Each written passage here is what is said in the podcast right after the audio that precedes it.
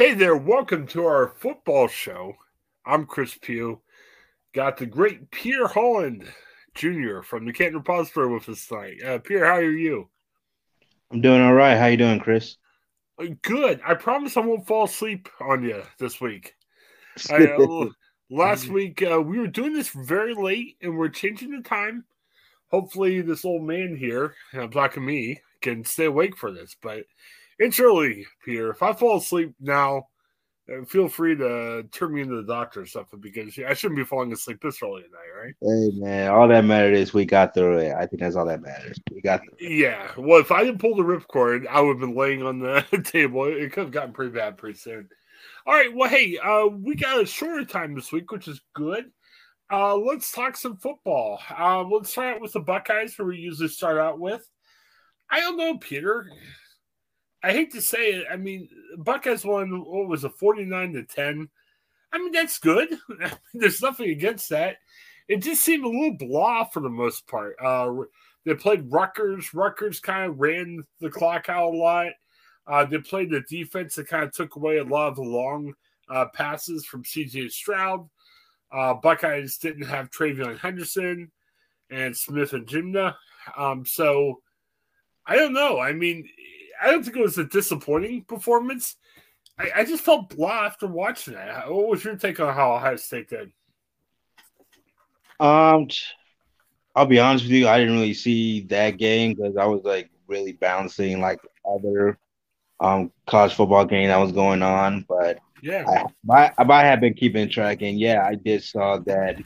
Um, yeah, the that um the final score didn't really tell the story uh, that Rucker against Rutgers. Uh, CJ Stroud didn't really play too well. Uh, not that we would have hoped, but uh, obviously, uh, 13 for 22, 154 yards, two touchdowns, and an interception. Um, they were without uh, Trayveon Williams that you mentioned, but I think what really got them going was obviously um, Miyan Williams. At least we saw an emerging of that that guy. Um, yeah, having a big game with 100, 189 yards and five touchdowns. So even without even without Trayveon Williams, they were, were able to run the football fluently, and I that got them through the game. So they did offense was really not out the up the part, and yeah, without TreVeyon and um, Jaxon-Njigba, they're still bringing still good enough to put on 49 points on the Rutgers team, which you would expect. Yeah, I think the other way of looking at it was it wasn't the most thrilling game. But then on the other hand, look at what they did with Henderson and Njigba, where maybe at this time last year, if you took those guys away, maybe that takes away from your offense. But you know, you know, like you said, Miyan Williams played really well, and you know, it shows. It seems like it's a deeper team this year than last year, which will definitely help come playoff time. I imagine. Yeah, it's good to have depth, and good to see some uh, some guys that you might not be too familiar with, or see guys step in when your starters has been out. So like TreVeyon being out, you got Miyan Williams and Njigba has been step. Um, Njigba has been out, and you have um, Yuka. That I think that's how you pronounce yeah. it. Yuka, who's been their leading receivers these last few weeks. So it's good to have depth all around who can just step in, and they're incredibly young, so they gain the experience as well. So at least with Ohio State, that wants to get everyone back and healthy, uh, Ohio State will go continue to roll. Yeah, and think about this way too. If if these guys get healthy near the end of the year, they got rest. It's not like they're playing a full season. I mean, you know, you know, maybe you get 100 percent TreVeyon, 100 uh, percent Njigba, and who knows? Maybe it's a blessing in disguise. You know, and and again, hey, Buckeyes won by 39 without a couple of their top guys. So, yeah, it was the most exciting thing in the world. But on the other hand, hey, good for the Buckeyes. They got the win. That's all that matters. Right. For Buckeye Nation, for um, I'm sure Buckeye Nation will say a win's a win, no matter how poorly they played. I was about ready to turn it off at the end because you know, hey, it was a blowout. It was kind of crazy, but my goodness, we almost had a coach fight. Um, the Buckeyes at the end of the game, their punter uh, he kind of rolls out when he punts, and when he rolled out, nobody was near him. So he just said, "Screw it, I'm going to start running." He got about a 30 yard gain, um, and he got hit uh, out of bounds. was a late hit from Rutgers. Ohio State kind of came around the Rutgers guy. It got pretty ugly for a while. And Greg Schiano, the coach of Rutgers, ran across the field, got in the Ryan uh, Day's face, did job back and forth. Um, coaches didn't fight, which I guess was okay. And after the game, they kind of, you know, brushed it off, said, "Hey, it's it's all good. We just got in the heat of the moment." Man, it could have been great, Pierre. I mean, we missed a real big story. Yeah, that was that was kind of interesting there. Uh, Greg Schiano versus Ryan Day. I'll, I'll ask you this, Chris: yeah. If those two were in a ring together, who do you think will win win that fight? Um, Ryan Day's younger. Maybe Ryan Day's probably a little bit better shape than Schiano, but man, Schiano seems like a tough guy. Kind of like that old dude, like you know, old military veteran or something that's going to get you or something. I don't know. Maybe Schiano. One thing I, know for sure, Greg Schiano won't back down to anyone, and especially, oh, yeah. um, especially that. Uh, I, what was his mindset um early in his coaching career? Is chop chop wood or something like that, or keep yeah. on chopping. That was that was like their mindset there. So Rucker Rutgers was tough back then when he was when he was coaching. So I won't hold that against him. I mean, he's up in age now, but hey, he probably might have some some little um problems in him if if um, someone challenged him. And you know, Rutgers clearly was outmatched by Ohio State. I, I think with some of their tactics, they did good to keep it within 39 points by, you know, writing down the play clock on virtually every play and everything. But to Schiano's credit, he was tough. He was screaming at the guys. I he was trying to get them to play harder. I mean, I would, man, Pierre, if it was me and I was coaching against Ohio State and I had an inferior team, he, he, I'd probably get bored after a while. But yeah, at least to Schiano's credit, he played tough and his guys played tough for him. It, it was just clearly outmatched. I mean, Ohio State's mm. eons better this year, so. Right, right, right. Well, we got a couple of things to talk about. Like I said, a little bit limited time today. Uh, let's talk about the Browns. Kind of interesting. Um, you know, Myles Garrett had that awful um, car wreck. Uh, thankfully, he's okay. Uh, but it looked like the Browns kind of felt it. Um, you know, they were without him. They were without Jadeveon Clowney. And, you know, yeah, I mean, they're a better team than the Falcons going in the game, but, you know, NFL teams, it's, you know, nobody in the NFL is really like Rutgers. You know, any given Sunday, you know, things could happen. It happened. Falcons over the Browns. Um, did it surprise you that much with the injuries on the Browns? What do you think happened there? Um, well, first of all, I actually did kind of call it that. I did say that, yeah, the Browns look better, but on paper, but do not sleep on this Falcons team. I did definitely said that on the last episode. The Falcons guys, they're they might not be a playoff team, but they're gonna ruin someone else's playoff contention for sure. They got guys, and they kind of showed it. They literally won the game with Marcus Mariota completing seven passes. Yeah. Let that sink in. Like, come on now. Like, they ran the football well. I think that's what kind of stand out with the Falcons why they won is that they ran the football well. They really took advantage of Cleveland Browns missing all their de- defensive linemen, um, just getting to the next level, uh, just running down their throats and without having missing all their defensive guys. So that kind of took a toll on them on the offensive end. Uh, and where's Amari Cooper? I guess that's probably the best thing I could say. Yeah, that. what was he one catch for nine yards? Even make even make the Atlanta trip. Oh, I'll, I'll, tell you what happened to him. He got he got he got trapped in Terrell Island.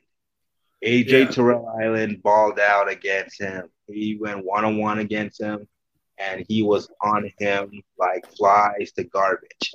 Uh, so that was probably a probably the low key key of the game. If they're they could make they were able to run the football with Nick Chubb and still not enough, but they were not able to get enough from their passing and they were depending a lot on Amari Cooper.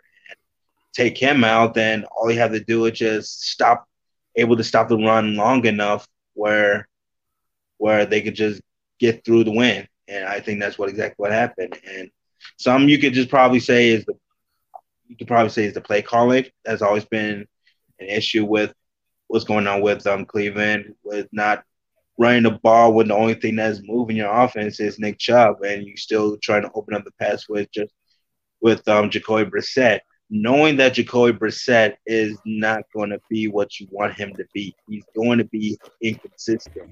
That's why he is who he is. He'll give you some good games and he'll give you some bad games. That's just who he is. He's up and down.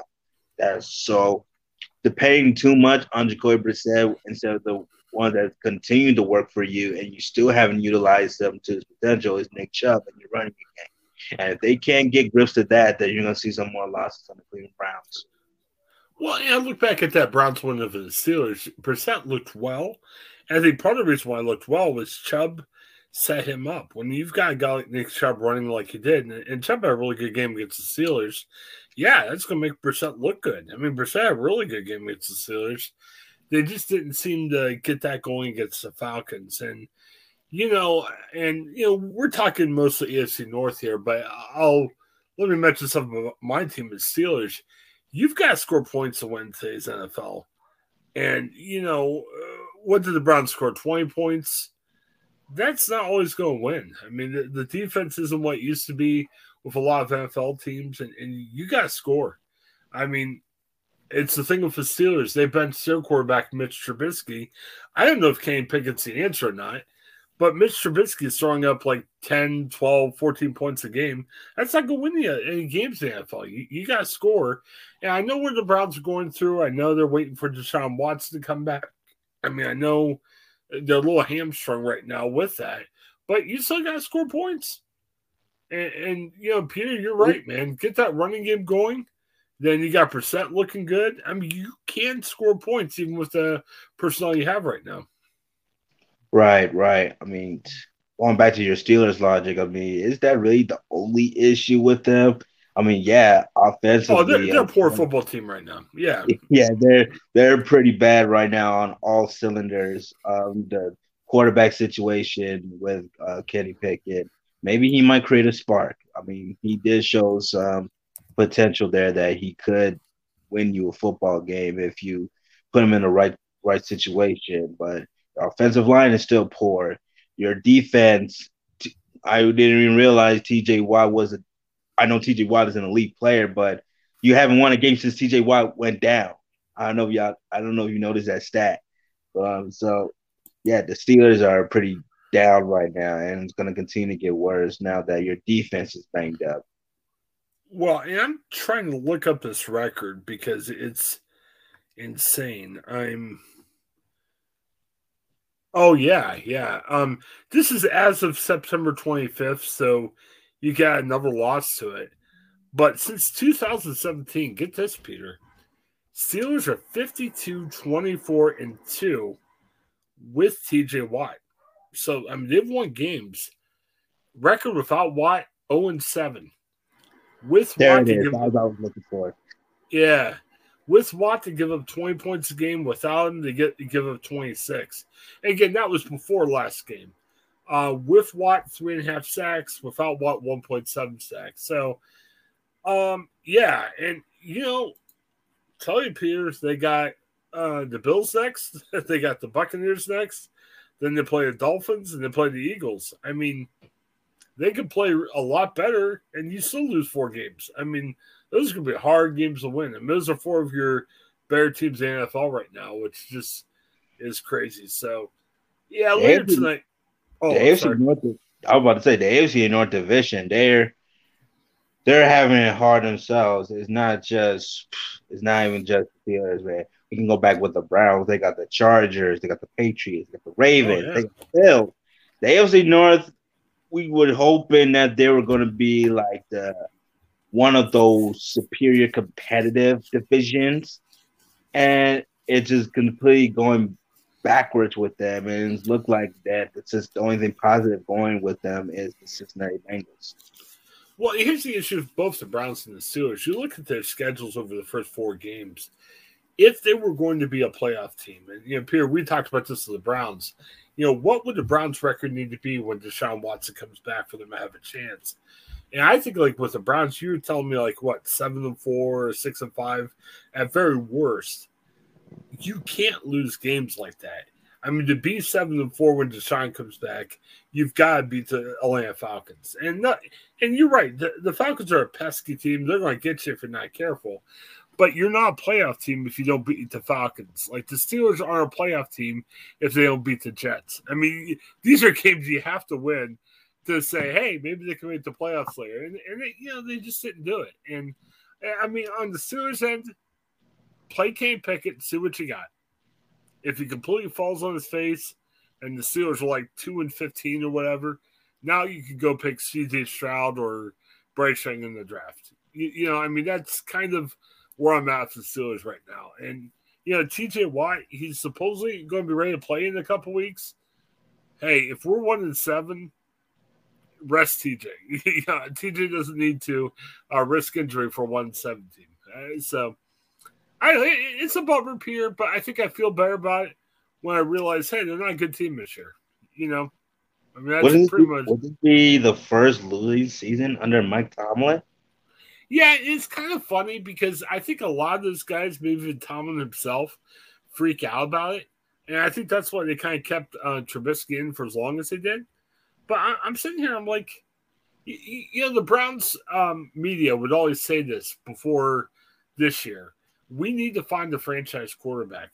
That's where the Steelers are at right now. It's clear that Mitch Trubisky is not the guy. I don't even know if Kenny Pickett's the guy. But right now, as they approach that, and, and you're right, there's a lot more problems than just a quarterback with Pittsburgh. You got to find that guy. You got to play Pickett, see what happens. I, I think you give him a spark. I'm not sure if he's a quarterback, but I mean, Trubisky was kind of afraid to throw it downfield. At least Pickett's more of a gunslinger. We'll see what happens. Who knows? Um, I, I want to definitely talk about this. Um, well, first of all, let's mention this real quick. This is AFC North related. The Ravens kind of had a wild loss over the weekend. They lost to the Bills. The Bills are a really good team, but man, they were up by a lot. Looks like the Ravens had the game in the bag, and the Bills came back. And I think part of it is the Bills are a really good team. But man, what what's your take on the Ravens? I mean, why couldn't they close this game out? Probably want to start with the coach. You can start with yeah. Harbaugh. Um, yeah. I don't know. I just still can't get over why you wouldn't just go for the points instead of going for it all. I mean, literally it came down by you just got to get him the field goal and just get him to stop it. You could have won. That was kind of what I was on, and Harbaugh's going to have to eat with that. I'm sure a lot of his players felt that way. I know Marcus Peters definitely felt yeah. that way. Uh, it's just those things that you just can't not. That's just one of those questionable things about with the Ravens right now. They are a legitimate team they are a good team, especially with Lamar Jackson, who we ain't gonna. I mean, we also got to hit Lamar Jackson some accountability as well for some of his questionable decision making. But at the same time, you could, for Harbaugh, you continue to put themselves in a situation where you could have just gone for the points instead of just forcing them to go for the and go for the touchdown, which is bold. And I'm sure nobody won't talk about it if they actually execute it. But at the end of the day, when you're going against superior Buffalo Bills team, you really cannot afford any kind of mistakes. And that's what happened with the Buffalo Bills. And I thought they would learn from that after that Miami Dolphins game when you allow five touchdowns in the fourth quarter. And right. yet, look where we are now with the Baltimore Ravens. So that's going to be the Achilles heels with them is not Lamar Jackson and what he can do. He's going to do what he do best. But are you going to continue with these with these conservative play calling? It's just been an issue with the Baltimore Ravens all this time, and it's definitely going to hurt them if they don't get that right. Well, I think part of the problem with the Ravens, you got to figure out what you're doing with Lamar Jackson. I, I know Lamar Jackson wants a ton of money. I understand that. And I understand what happens when you give a quarterback a lot of money it, it, impacts the rest of your team just in the amount of salary cap space you have to spend on other guys. And I know that Lamar Jackson hasn't been the top, top, top quarterback in the NFL. But, you know, right now, Pierre, man, quarterbacks are demanding and getting a lot of money. I mean, look at Deshaun Watson. Look at, I mean, it sets the market, and you're going to have to pay your Lamar Jacksons, your Joe Burrows a lot of money. And I, I got, I got to think, I don't think there's a lot of dissension right now, but right now, Lamar doesn't have a contract. You don't know if the Ravens want to keep him or not. Do they franchise him next year? They got to figure that stuff out. They're not going to franchise him and he's not going to take the franchise either, which he should rightfully so. Right, but I guess what I'm saying is, I, I think it just hurts that room, even if it's not being talked about.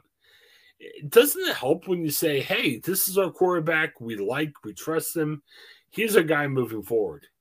And I can see the issues with giving him a ton of guaranteed money, but what else do you have, Peter? I mean, you can't you know, I mean, it's not guaranteed you're going to find that guy in the draft. Are they going to get another guy in free agency?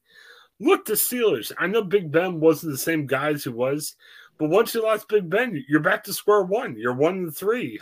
You know, I, mean, I mean, what would you do if you're the Ravens? I mean, I, am not saying you have to give Lamar the money, but where are your other options at right now? You, you know, there really isn't any options like that right now. They they did gave him an offer and he turned yeah. it down. There's really I don't know what else they could have done at that. They thought that this was a reasonable deal and he will still be one of the highest paid quarterbacks. Um, but that's not what Lamar wants. Um, I think the only solution is if you really believe, if you really believe Lamar Jackson as your franchise quarterback and you want him longevity, then you might as well just hand him a blank check, and he. That's that's probably the only solution there. It's not like Lamar right. has an agent to negotiate with. It's literally him in the front office. So right. it's, it's he's betting on himself, and he's continuing to prove that you that I am your franchise quarterback. Look at all the numbers. Look what I've done already, and I'm likely going to be MVP this year. And you're and I'm going to walk away and for someone who can afford me and look at yeah. my own terms. That's what Lamar Jackson's on right now. So it's gonna it's gonna be a bad. It will be a complete blowback on the Baltimore Ravens. But it but in Baltimore Ravens defense, how else were they going to handle this? Yeah. I, I, mean, right now, Mitch Trubisky could be a Raven next year if they get rid of Lamar mm-hmm. Jackson. And, you know, I, I think Lamar Jackson's the greatest quarterback of all time. But again, like we're saying, okay, oh, who's your alternative right now? You, you know, I mean, you don't want Tyler Mitch Trubisky or about Tyler Huntley. You he looked really good uh, when he's on the field too. Maybe they might give him a chance. Maybe I don't know. Yeah, it'd, be, it'd be a lot cheaper. I mean, I he's he's no know, different I, than Lamar. I I heard some talk at the end of last year, and Steelers Twitter is insane. They everybody's free. They think they can just get them. you know, they don't understand the whole trading thing. But you know, a lot of people said, "Man, if the Steelers need a quarterback, maybe you know Huntley could be a quarterback for Steelers." Yeah, he was he was interesting. He kept the Ravens in games. Yeah, yeah. I mean, I, I, know the Ravens lost a, a, lot of games in a row, but man, Huntley kept them in games. The Ravens never got killed at the end of last year. Yeah. Oh, okay. Very good. Hey, I I've got like two minutes left. I hate to. I know you're passionate about the Dolphins and everything. How do we take care of the situation with the Dolphins? And I, I should give you more than two minutes to talk about this. But what's your quick way? I, I mean, I, I really think the NFL needs an impartial concussion guy to look at these guys and say, "Hey, you're good or you're bad," because I don't know what the Dolphins should have done. You know, yeah, they want to try to win the game I mean, unless they think Tua is dying, the issue is, the issue is the protocol itself. That's yeah. that's what it is. There's I don't know what was the Miami Dolphins was supposed to do, and um, they did have a neurologist on site that they always do. Um, but I don't know. There was if if Tua didn't get injured in that Cincinnati Bengals game, we would not have this discussion right now because they're now just trying to bring it up and now they're looking for a fall guy because it's bad because of the PR. That's just what yeah. it is. Now the Miami Dolphins, Miami Dolphins he's in protocol right now, um, and we'll see what happens. But right now, the issue is the NFL protocol itself. Yeah, I mean, I, I just get a non-partial guy, guy from the NFL, and just he can make that call. You can say, "Man, this guy's not looking good. He's got to sit for the game." And then on the other hand, you don't want let defenders say, "Okay, you know." If a defender makes a horrible hit to give a guy a concussion, maybe the defender goes out of the game too almost like the college targeting rule. Now I know the college targeting rule gets a little crazy at times, but you gotta protect these players. And I don't think it's on the coach to do that. You you have to have somebody impartial because what's the coach going to do? Oh, he might have a concussion. We got to keep on the game. No, the coach wants to win. And I think, if you, like you said, the protocol screwed up. If you have a guy that can make that determination, I think the NFL will be a much better place. That's something and, that they're going to have to address in a collective bargaining agreement. Yeah. Well, and we've heard over the past couple years all these great athletes dying with CTE issues, like Junior Seau and all these other guys that, you know, just, I mean, as a big fan of football history, I'm like, these guys are gone, you know, because of CT issues. Uh, my first Hall of Fame I ever covered was Mike Webster being inducted. And Mike Webster couldn't put two words together because of the CTE issues. I don't know, man. It's tough. Well, Pierre, thanks so much for your time. I uh, had some issues with our car we had to take care of, so we kind of moved things around. Uh, next week, we'll have more of a longer show, and we can talk about the crazy world of football. Um, uh, real quick, who's Mansfield play this week? Who's West playing? Mansfield. Massillon. Sorry, I said Mansfield. I meant Massillon. Mans. Uh, now you got me saying Mansfield. Yeah. Massillon. Massillon's playing a uh, team in Buffalo, New York. Canisius. Uh, no, um, Canisius is. I think that's how you pronounce it. Is um, it in Massillon? Yeah, it's, it's at Massillon. That's what they okay. play. So they're on a six-game streak, and it's like going to go to seven. All right. Well, check out Pierre's coverage. Canton Repository, Massillon Independent. Alliance Review, whatever Star County paper you prefer. Uh, Pierre, Pierre's going to be there covering Massillon for you. All right, Pierre. Thanks so much for your time. Have a great day. Hang out a second. Thanks for checking out our podcast. Have a good one. Hi, I'm Jennifer Mooney. Welcome to what is our new Hope Interrupted podcast based on the work from our book, Hope Interrupted, that I co authored with my good friend Byron McCauley. Hey, Jennifer, you know, I'm looking forward to this podcast as much as I was look, looking forward to writing this book with you. We hope to interview some uh, high impact folks as well as have a little fun. We're going to cover stories of hope. To learn more about our podcast and our book, please visit www.hopeinterrupted.com.